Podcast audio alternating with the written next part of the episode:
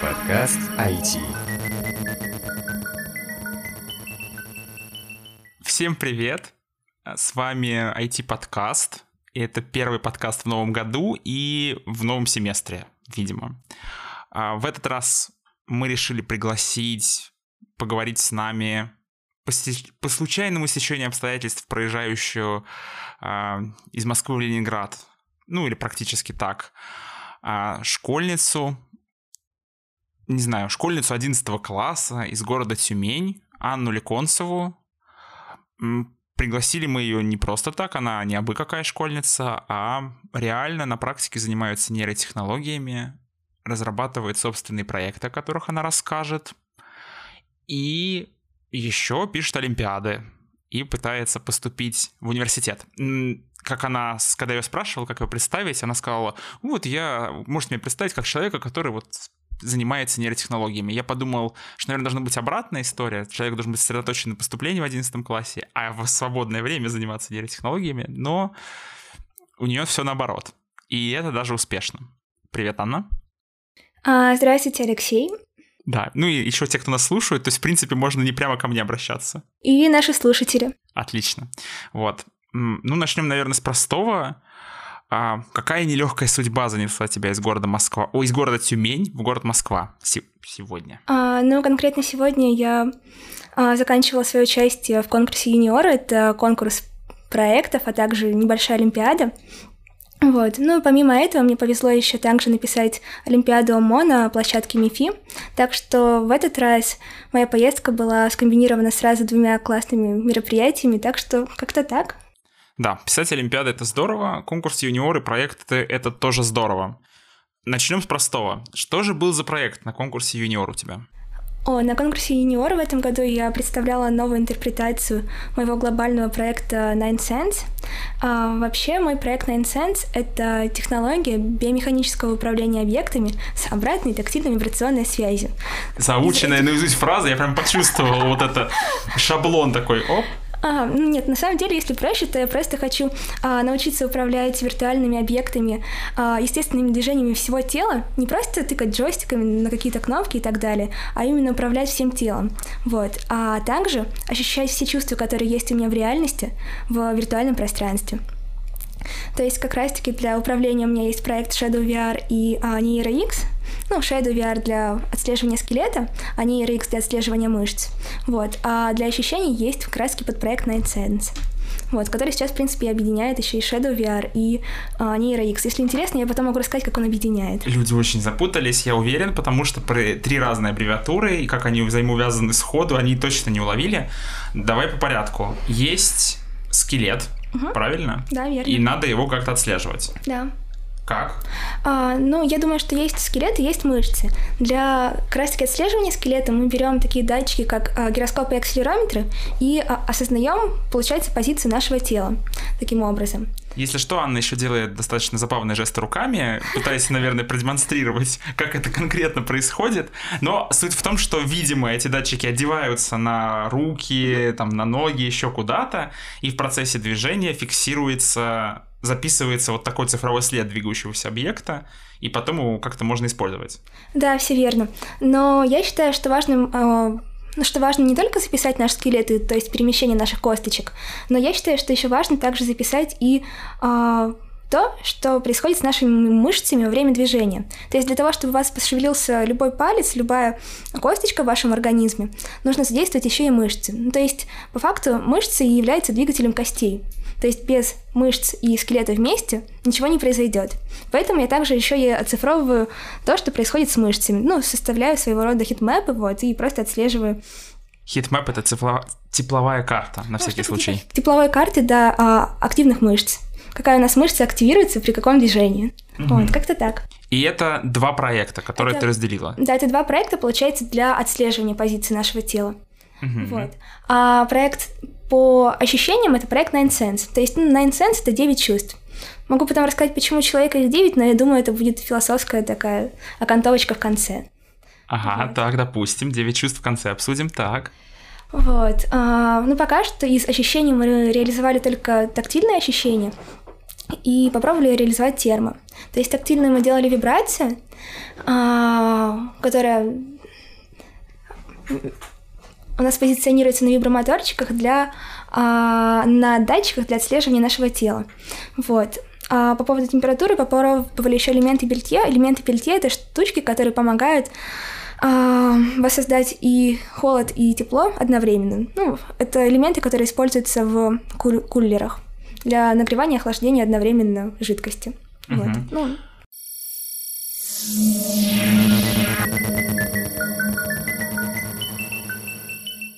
Ты очень часто в своей речи говоришь «мы». Это значит, что, наверное, там больше одного человека участвует, Конечно. да? А кто эти люди? А, ну, изначально наша команда состояла из двух человек. Это я и мой напарник Арсений Жуков. А, затем а, через год работы вместе мы пригласили к нам в команду еще двух классных ребят. Это Иван Демин и Никита Наумов.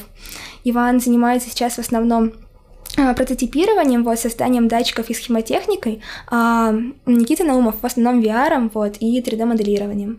Угу. А вот сколько вообще времени работа над этим проектом ведется? Над их а. комбинацией, я имею в виду, не только Nine а вот это все озвученное. А, чуть больше, чем полтора года. То есть работа над проектом началась после того, как я приехала с финала Олимпиады НТИ по нейротехнологиям. Приехала я с горящими глазами, с желанием что-либо делать. Вот, пришла к своему, тогда еще он был моим наставником, Арсению, вот, и предложила ему начать что-то делать. Он такой, да, да, да, давай, давай что-то делать, давай делать. Вот, и так все началось.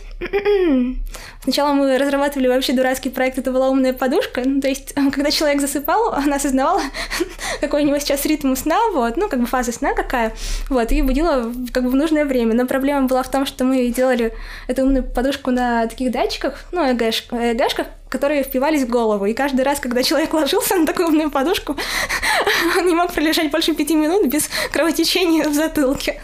Вот, ну, Слишком уже... радостное ощущение от этого кровотечения, я смотрю у тебя. Угу. Вот, как-то так. Ну, потом мы уже чуть-чуть начали думать головой о том, что делать. Мне очень нравится последовательность. Давай, давай, давайте что-то делать. А потом, мы через какое-то время мы решили подумать, а что же конкретно нужно делать. Но перед этим мы уже сделали штуку. Ну да. Вот, как-то так. М-м, ну, на самом деле, я думаю, что не всегда плохо сначала делать, а потом думать головой, потому что когда ты много делаешь, а потом думаешь, у тебя больше опыта, чем нежели ты будешь много думать и ничего не сделаешь, пока будешь думать. Вот, ну что-то такое. Нет, с этим я полностью согласен. Рефлексивная петля самокопания, приводящая тебя во внутренний, внутрь и в ад, это, конечно, не выход, но относительно технологий, когда звучит фраза «мы сначала сделали, потом решили подумать», это всегда выглядит немножко страшноватенько, особенно, например, мы же в МИФИ, у нас тут ядерный реактор, ядерные технологии. Я себе представляю вот эту фразу. Мы сначала решили сделать, а потом подумали относительно атомных технологий. Восторга не вызывает. Ну, хорошо. А, и на текущий момент это ж твой проект позволяет воспроизвести одно из чувств, второе в процессе, и эти чувства он воспроизводит зачем? Ну, вообще, для того, чтобы ощутить полный эффект погружения в виртуальную реальность, ну, я считаю, что нужно как бы ощутить все чувства, которые есть у нас в реальности. То есть, если с картинкой сейчас проблема более-менее решается, ну, когда у нас улучшается качество дисплея в VR и так далее, и так далее, то вот с воссозданием других ощущений история идет очень-очень медленно. Вот. Сейчас есть, конечно, отдельные проекты по воссозданию запаха, по воссозданию ощущение ударов на всем теле, но это все пока что очень разрозненно и не собирается в совокупности вместе. Ну, ты можешь по отдельности покупать такие выставленные на Kickstarter проекты, вот, но это все будет по отдельности, пока что только в форме MVP. Вот, я же хочу это все агрегировать и объединить. Вот, пока я еще юная, у меня есть время, для того, чтобы захватить весь этот рынок, я этим занимаюсь. Вот, как-то так. Для непосвященного слушателя, а что значит проекты в форме MVP?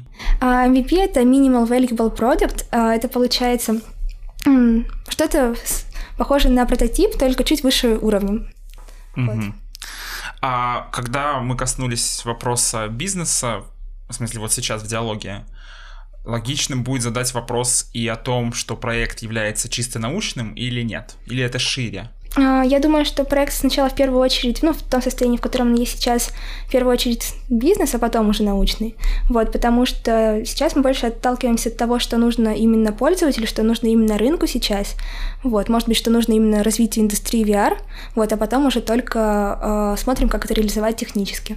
А вот такая фраза, как «это нужно рынку», чем подтверждается? На практике?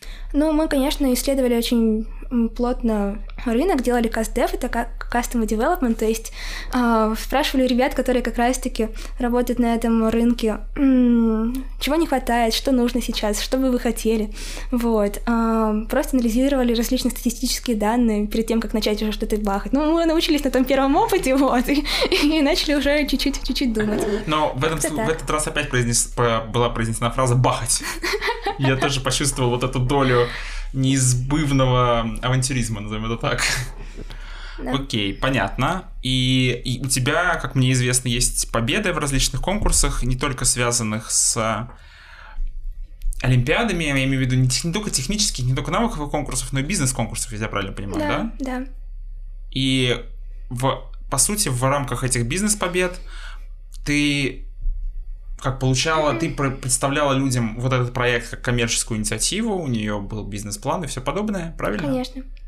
И это достаточно хорошо оценено. Mm, ну, я не знаю, насколько хорошо или нехорошо, мне просто дали деньги на реализацию этой штуки, вот. Ну, наверное, хорошо, да. Да, ну, понятно, нет, ну, согласен, да, наверное, хорошо. А как вообще получается совмещать учебный процесс, жизнь в школе, если она есть, и разработку такого проекта и постоянные в кавычках гастроли? А, ну, не знаю, мне кажется, что в девятом классе мне все нравилось, я все действительно успевала. Ну, не, знаю, мне кажется, что это связано с тем, что до седьмого или до восьмого класса я очень много занималась в различных секциях и кружках. Точнее, не в очень многих, а просто очень много. Вот. Я 12 лет прозанималась настольным теннисом по 6 дней в неделю. Вот. И это, естественно, привело меня к тому, что я начала заниматься VR. Жизненный путь. Как это? Пути Господни неисповедимы, да, что-то около. Но на самом деле, а, то, что я 12 лет прозанималась теннисом, тоже вылилось в моем проекте, то есть сейчас по поводу коммерции моего проекта, одним из направлений, получается, коммерции этого проекта является оцифровка эталонной техники профессионального спортсмена, а затем последующего создания этой техники. Ну, короче, если проще, у нас есть Рональдо, удар которого хотят многие, просто тысячи, миллионы и так далее. Рональдо — это про футбол. На всякий случай я просто поясняю, я так могу слушать совершенно любые люди. Хорошо. А, вот. И что же делать, если ты не живешь рядом с Рональдо, не можешь пробиться к нему на тренировки и так далее, и так далее. Ну, в общем, я беру датчики свои для отслеживания скелета и для отслеживания мышц, вот, нацепляю на Рональдо, а, отслеживаю, получается, как передвигаются его косточки и что происходит с его мышцами, заношу эти данные в единую базу данных, ну, дальше, возможно, будут использоваться технологии машинного обучения, но пока они не используются, вот, и затем, получается, воссоздаю э, данную модель передвижения его скелета и его мышц у начинающего спортсмена. Ну, например, маленького восьмилетнего футболиста, который хочет научиться бить так же, как Рональдо. И более того, мы оцифруем Рональда, и любой маленький ребенок сможет повторять такое же движение за Рональдо, а, даже тогда, когда Рональдо уже не будет в этом мире, а его техника останется. Ага. Вот. Звучит очень угрожающе. Кроме того, мы оцифруем Рональда. Да, и Рональдо вздрогнул на где там в Португалии, где он сейчас находится. Я, правда, не знаю, где он сейчас играет. Не уверена, что он вздрогнул, ну ладно. Ну, я думаю, он почувствовал эту угрозу. Окей, а, логика понятна в основе всего в этом случае лежит гипотеза, что механическим повторением движения можно добиться того же результата, что и у человека, который это делает. Спорное утверждение. Ну, я бы не сказала, что она полностью спорная. а, просто фишка в том, что сейчас, ну, по крайней мере, в теннисе, которым я занималась 12 лет, обучение так и проходит. К тебе подходит тренер, берет тебя за ручку, и ты вместе с тренером повторяешь это движение. Потом тренер уходит, и стоишь 500 раз, повторяешь одно и то же до тех пор, пока твои мышцы не запомнят это движение. Вот, в принципе, наверное, так происходит почти в любом виде спорта. Ну, только в некоторых видах спорта это не просто тренер берет тебя за ручку, и ты делаешь. В некоторых это просто ты смотришь на то, как делает эталонный спортсмен и пытаешься уже за ним повторить. Но это уже история про зеркальные нейроны, которые, в принципе, можно задействовать и в моем проекте, просто визуализируя движение а, на экране. Возвращаемся к жизни, а именно как получается все совмещать сейчас? Ну, в одиннадцатом классе уже почти никак. Моя мама сказала мне, что это моя последняя поездка, я уже никуда не поеду. Вот. Я ей сказала, что это может быть возможность поехать на Intel ISF. Она сказала, что даже если ты выиграешь, я тебя не пущу. Вот, как-то так. Не жизнеутверждающе прозвучало. И не оптимистично. А, да нет, ну, да. Не знаю, в общем. Окей, а школа и вообще посещение школы... И, в принципе, даже так поставлю вопрос может быть, он будет тяжел для ответа, и на него можно не отвечать в таком случае. А вообще, как, как при таком графике, при такой деятельности вообще строятся взаимоотношения с одноклассниками, со школой, со школьными учителями? А, ну, мне на самом деле повезло, что будучи в девятом классе, я попала в тусовку НТИ не одна вместе с тремя своими одноклассниками, вот. Поэтому сейчас мне удалось в школе собрать своего рода маленькое-маленькое комьюнити. Кстати, эти ребята сегодня приехали со мной тоже на этот конкурс. Они, правда, выступают в секции по геномной инженерии, вот, но они тоже круты в этой сфере. У нас на юниоре есть секция по геномной инженерии. Но у них проект по геномке. А, вот. биология, наверное. Да, биология, биология. Я уж испугался секции по геномной инженерии. Вот. Но... А, в целом, конечно, просто обычная школьная программа, она слегка скучна, вот, особенно если ее преподают, ну, просто как преподавали 40 лет назад, 30 лет назад, 20 лет назад, и шаблоны за шаблон, ну, шаблоны, шаблоны, шаблоны, шаблоны, шаблоны, вот, но я думаю, что это можно разбавлять чисто инициативой школьников, когда человек с горящими глазами поднимает руку и спрашивает, а почему так? Мне кажется, это шикарно. Вот. Согласен в целом. Окей. А, а вот когда ты говоришь про тусовку НТИ, это ты о чем сказала? Тусовку... А что я говорила? Что ты попала в тусовку НТИ а, вместе со своими одноклассниками. Это что значит? Это, получается, два года назад мы впервые с ребятами а, побывали на финале Олимпиады НТИ. Тогда я была на нейротехнологиях, ребята были на нанотехнологиях. Вот. Но затем мы все больше, больше и больше и больше погружались в истории с НТИ, то есть это остров, это еще один финал Олимпиады НТИ, это различные интенсивы в Синеже, вот, и так далее, и так далее. И а, конкретная история с НТИ помогает именно ну, может быть, не совсем даже в прокачивании своих hard-скиллов, soft-скиллов, а именно в том, чтобы создать вокруг себя то комьюнити, которое ты хочешь. То есть Олимпиада НТИ, она агрегирует огромное количество инициативных ребят, ребят с горящими глазами, ребят, которые хотят что-то делать, ребят, которые умеют что-то делать, и ребят, которые хотят научиться что-то делать в одну большую стезю и нет, даже не стезю. В, в один большой котел и перемешивает их. Очень радостно. Это так звучит хорошо. Но стезя это в целом путь, а котел, ну, понятно. Окей, это очень здорово, что повезло, что ты попала в такую историю. А в хорошем смысле попасть в историю. Я еще знаю, что ты занималась и показывала хорошие успехи в области информационной безопасности. Mm, да, я немного занималась опасности. Это было около года назад. Ну, вообще, все, наверное, началось с того, что в 10 лет мне подарили книжку а, математика и криптография. Вот, мне она жутко понравилась, я прочитала ее буквально дня, наверное, за три. Вот. Я в 10 лет прочитала книжку «Математика и криптография». Нет, она была больше такая научпоковская, вот, от Дагостини, кажется. Всем рекомендую, очень классная книжка, математика, шпионы и хакеры, и что-то там про криптографию в названии. Вот. А-а-а, мне она жутко понравилась.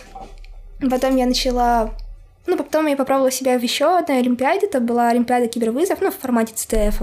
Вот. И вместе с напарником мы прошли в финал сначала в Сириусе, вот. Да, в Сириус от Ростелекома была эта вся история. И теперь, насколько я знаю, главным организатором а, данного кибервызова еще является и МИСИ кибервызов... Нет, ну, объективно кибервызов проводит Ростелеком, а Олимпиада НТИ, которая в себя этот кибервызов в том числе вобрала, одним из организаторов и генеральным академическим партнером является МИФИ. А роль Ростелекома здесь как бы никуда не делась. А то так прозвучало, что мы тут узурпировали, забрали. Может быть. Нет. Ладно, хорошо.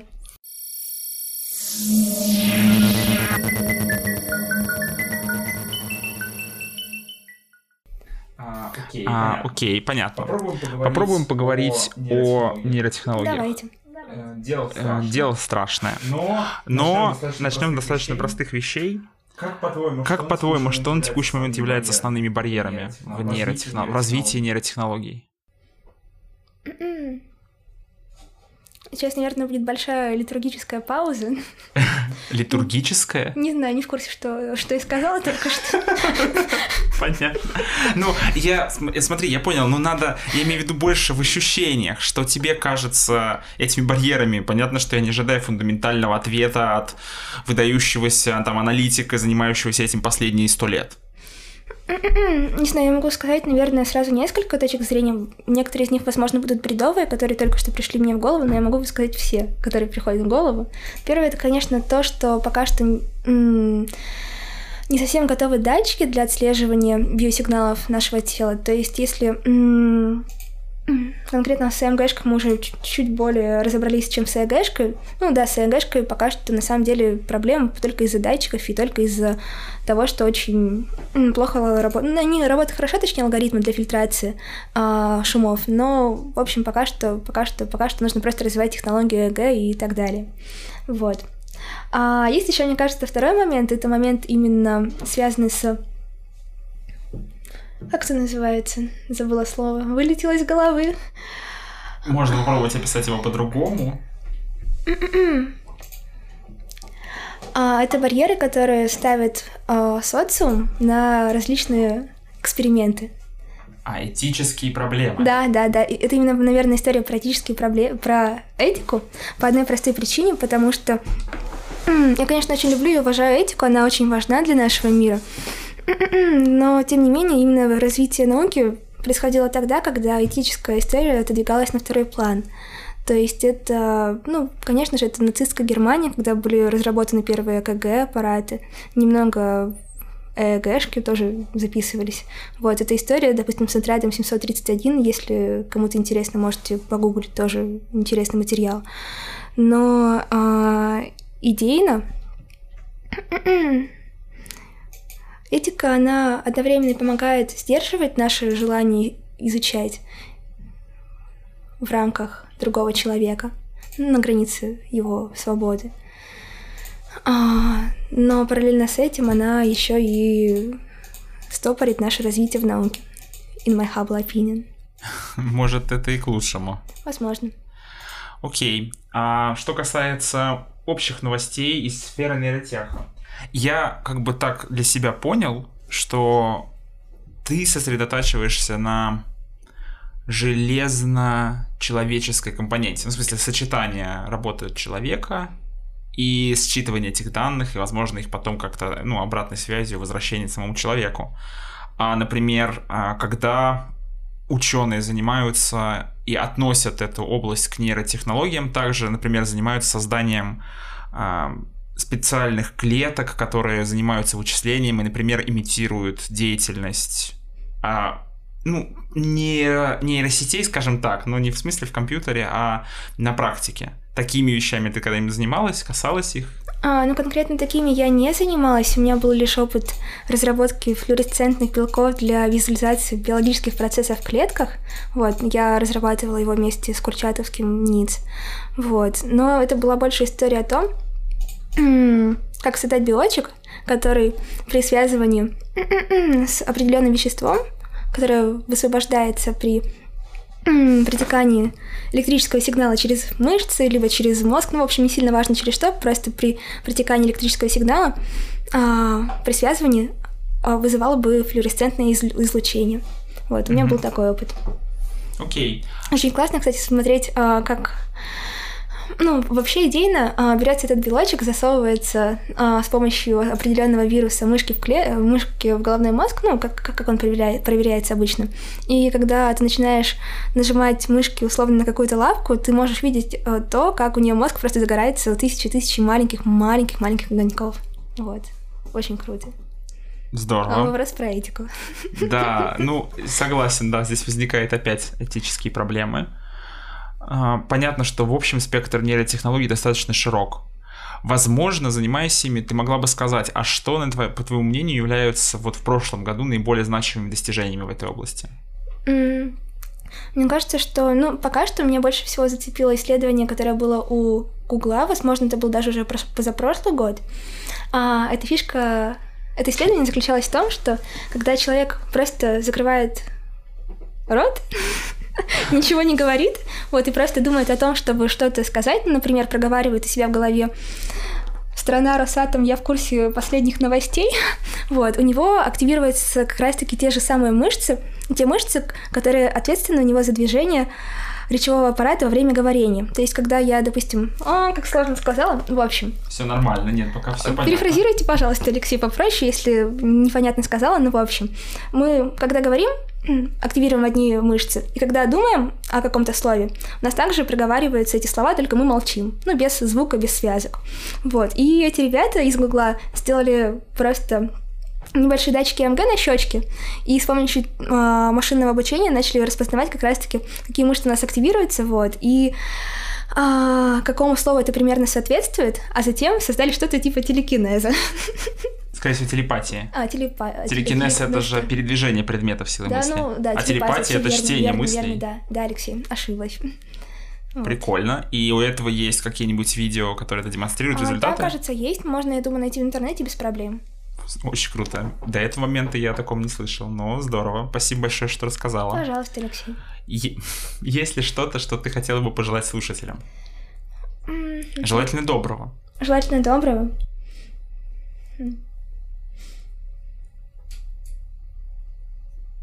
Эта пауза оказалась еще дольше, чем... Вот когда ее спросили, что является передовыми исследованиями в этой области, или какие проблемы стоят, Аня чуть подумала и начала говорить. А вот когда спросили, что пожелать, это оказалось роковым вопросом.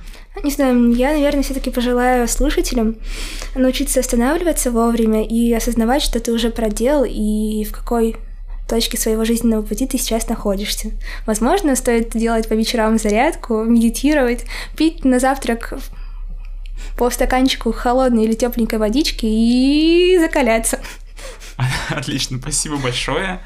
Спасибо, Анна. Я надеюсь, что этот разговор был полезен не только тем, кто его послушает, но и тебе. Я не рассказала про Nine Sense. Точно, согласен. Девять чувств. А у меня прям записано вот здесь. Но это, не, это мне все равно не помешало забыть. Почему же чувств 9? А, ну, я думаю, что все знают про пять базовых чувств. Ну, это зрение, слух, Обоняние, осязание. Обоняние, осязание, да, и так далее. Но на самом деле еще Аристотелем было выявлено их уже девять. То есть шестое — это чувство тепла, то есть когда мы... Ну, просто чувство тепла — это шестое. А, называется оно по заумному термоцепцепция. Вот, седьмое — это а, чувство равновесия, это экви, экви, в общем, я не буду его выговаривать, это просто жуть какая-то.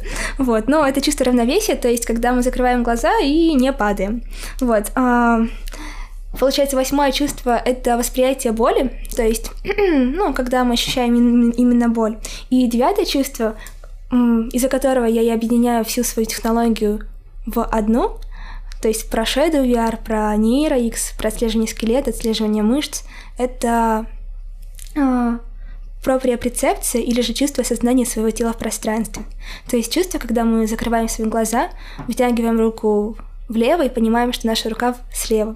То есть по факту весь этот трекинг, то есть ну, все наше отслеживание тела, это и есть то самое девятое чувство, о котором говорил еще Аристотель. Вот, как-то так. Здорово. Согласен, это было отличное философское, отличное философское окаймление нашей беседы.